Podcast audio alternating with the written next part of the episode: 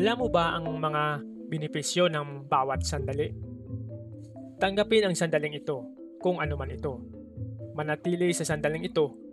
Alisin ang mga kawalang kasiyahan dulot ng nakaraan at lumayo at lumayo sa pag-alala tungkol sa hinaharap. Tanggapin ang sandaling ito kung ano man ito.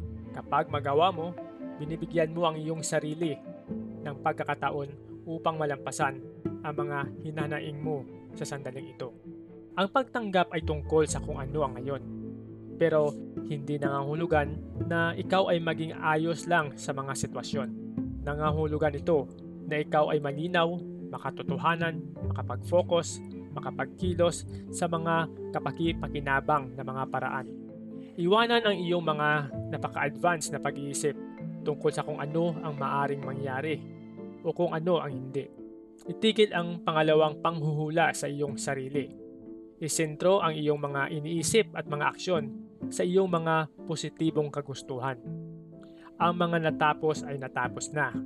At ngayon ay ang panahon para gamitin ito ng tama. Anuman ang pagsubok na darating, ang pinakamausay na paraan upang matugunan ang mga ito ay ang pagkakaroon ng kalinawan at makabuluhang layunin. Panatilihing nakatutok ang lahat ng iyong enerhiya sa kung ano ang magagawa mo ngayon upang masuportahan ang mga bagay na tunay na mahalaga. Tanggapin ang sandaling ito ng buo at bigyan ng kapangyarihan ang iyong sarili na makalikha ng pinakamataas na halaga gamit ito.